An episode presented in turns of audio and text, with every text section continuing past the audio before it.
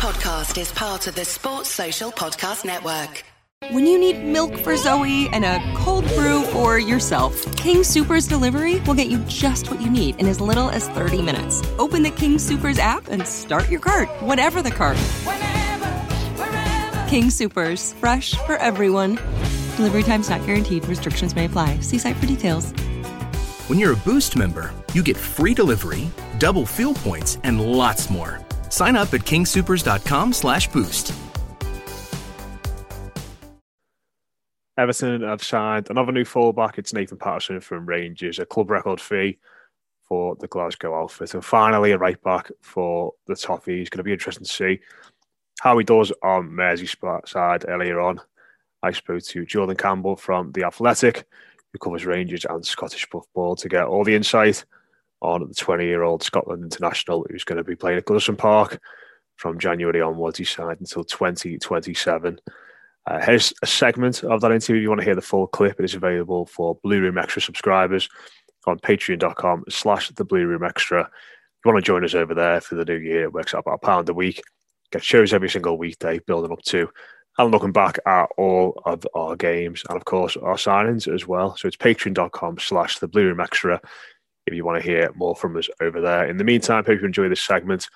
Started off by asking Jordan, does he think this if this is a good deal for all parties?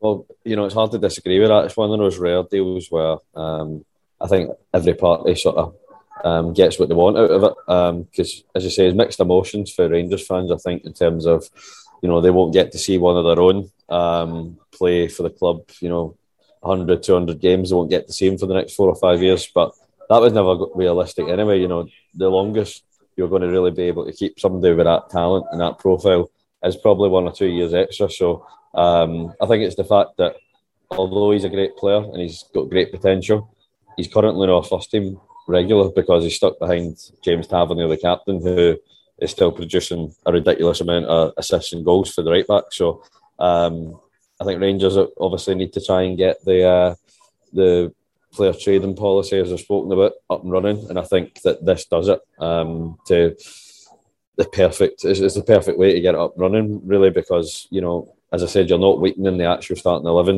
And well, some people might look at it and think it's myopic, or you know, to, to sell your a 20 year old who's only played 25 games and only made 15 starts.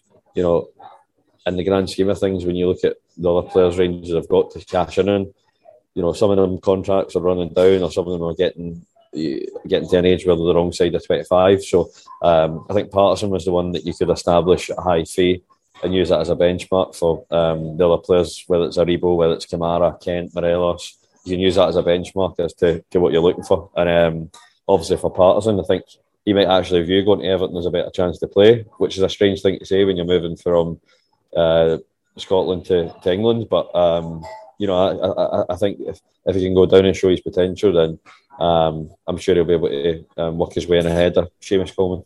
Hmm. I mean, you used the, the word potential a couple of times there, and I think as as fans of football clubs, we all we all hear whispers about you know the next one off the, the you know the cab rank in regards to the academy. You know, Everton are seeing that with Anthony Gordon at the moment. He was a player that people talking about three or four years ago. Is, is Patterson someone that, that generated that buzz in the academy when he was coming through at Rangers? Was the people talking about him two or three years ago saying, you know, bloody hell, we need to look out for, for this right back that's going to come through and be a real star?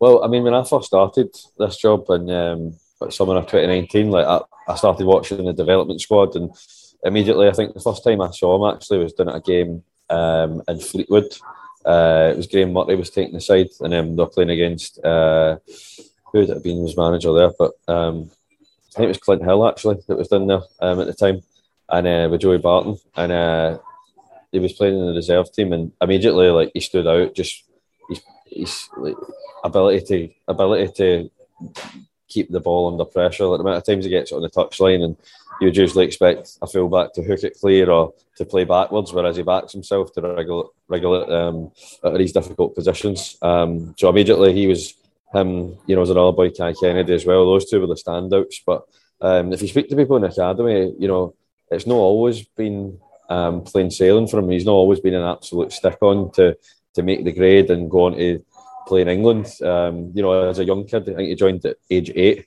Um, he was one of the most talented players. You know, at that age where your natural ability shines. But then, as a sort of mid-teens, um, he wasn't a growing. He wasn't growing at the same rate as his peers. But um, I, I, put that in the piece that I wrote yesterday. Is that um, like Rangers when they were doing their data tracking, look his height, his his weight, his speed, his strength, all of those things that they monitor nowadays. Um, like he was clearly falling behind, but you know, I think that's one of the good things about youth development nowadays is that there's no that um, you know cutthroat nature anymore. Where if a player does go through a couple of years where they're still doing well, but they maybe look like they're a bit underdeveloped compared to other players, they will look to the bigger picture and they will give them that time to grow into their body. And I think that's there was always a belief that once he actually caught up physically, because obviously players develop and mature at, at different rates, that um, they believe when he did catch up that again he would he would go on to a bit um, kick up a, gear or two, and I think that's what happened. Um, so even when I saw him in 2019, though, like he was a standout. Um, like even I remember one of the first games, the second game I seen him actually was away to Young Boys, and I mean I swear every every player in the Young Boys team was at least six foot.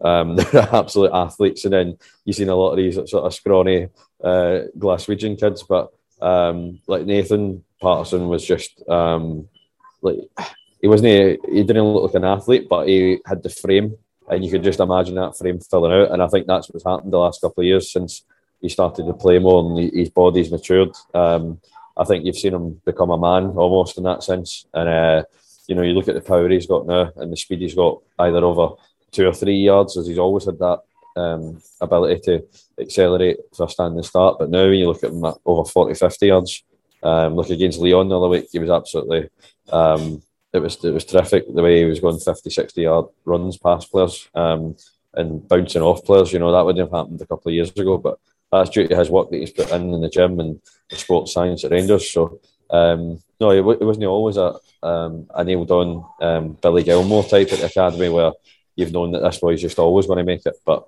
um, yeah, I think the last couple of years, when, as soon as he, caught, he caught up in other players and he was he was comfortable in his body, um, that then matched up to the ability he's got. Progressive presents Don't Do It Yourself. Okay, simple enough. Just got to get in there with my screwdriver. Do you mind handing me my screwdriver? Are you trying to say screwdriver? Well, I mean, you're saying it weird, but yeah, sure. Look, maybe we should bundle our home and auto with Progressive. We could save big and pay someone to install this for us so you don't have to pretend you can. I know my way around a screwdriver. Oh, yeah, this is going to take a Philippe's head for sure. Save when bundling home and auto with Progressive and use the money to, you know, not do it yourself. Coverage from Progressive Casualty Insurance Company affiliates and third party insurers. Bundle discount not available in all states or situations. Sports Social Podcast Network.